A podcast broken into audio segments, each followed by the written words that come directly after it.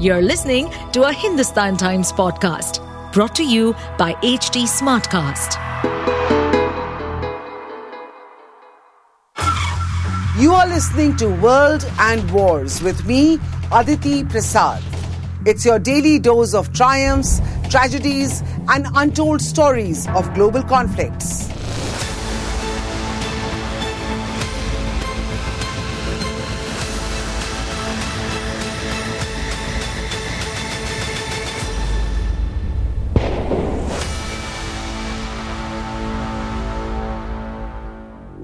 Israeli Prime Minister Benjamin Netanyahu was once known as both Mr. Security and Mr. Economy. He took pride in that moniker. But the events of October 7th changed that.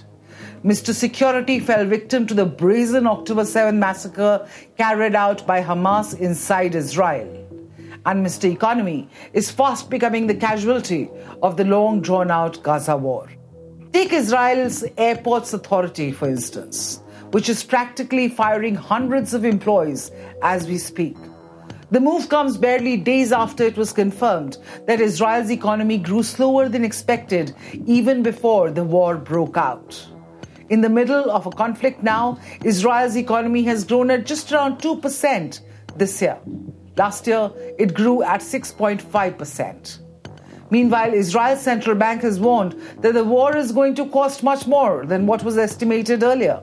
Just yesterday, the central bank governor asked the Netanyahu government to cut down on quote unquote unnecessary spending as defense costs skyrocket. There is another big threat staring Israel in the face. The war has put not just military security, but even Israel's food security at risk.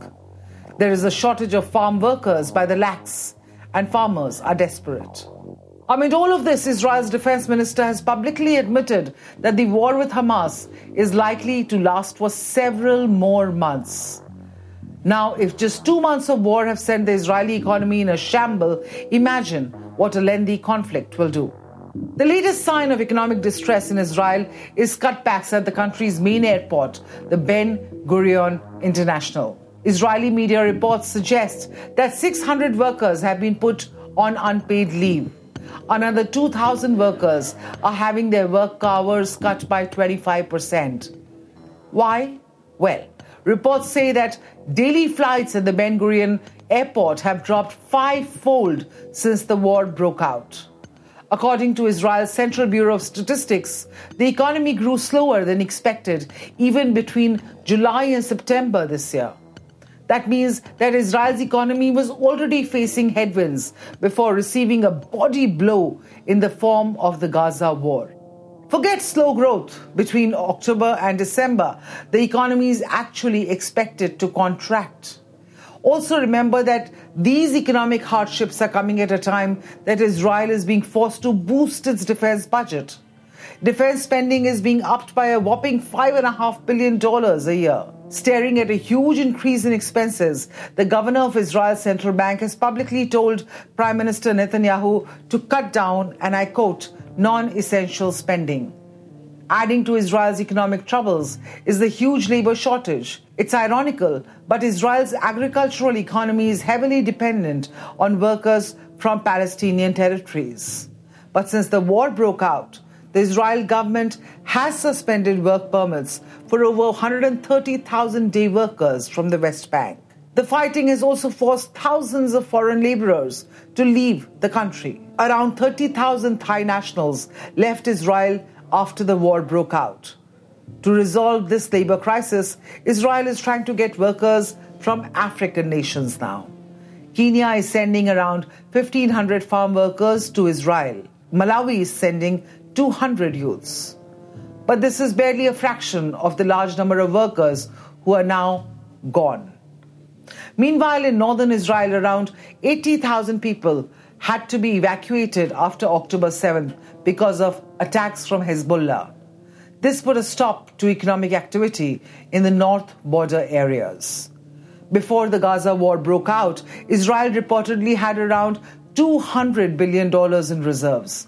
But on October 9th, Just two days after Hamas's surprise attack, Israel's central bank said that it was selling a large chunk of these reserves, $30 billion to be precise, to support the currency from volatility. This was an unprecedented step. The ongoing war with Hamas is likely to cost Israel around $53 billion by 2025, according to the central bank.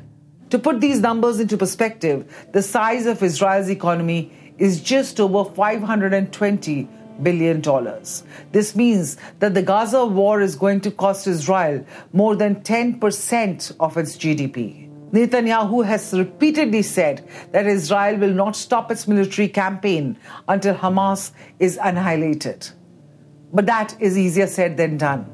Hamas has been building itself up for a decade, fortifying its impregnable tunnels, training its foot soldiers, and building up its armory of rockets, missiles, and ammunition. With America's weight behind it, Israel's military infrastructure may be able to handle a longer war. But what about its economy and its people? Netanyahu will soon have to come up with a new economic plan to make sure that even if Hamas is completely eliminated, it does not turn out to be a Pyrrhic victory for Israel. This is me signing off now. If you have any queries, reach out to me at the rate of Prasadaditi on X. This podcast was produced by Diksha Chaurasia, edited by Sanju Abraham. Meet you in the next episode. Ciao. To stay updated on this podcast, follow us at HT Smartcast on all the major social media platforms. To listen to more such podcasts, log on to www.htsmartcast.com.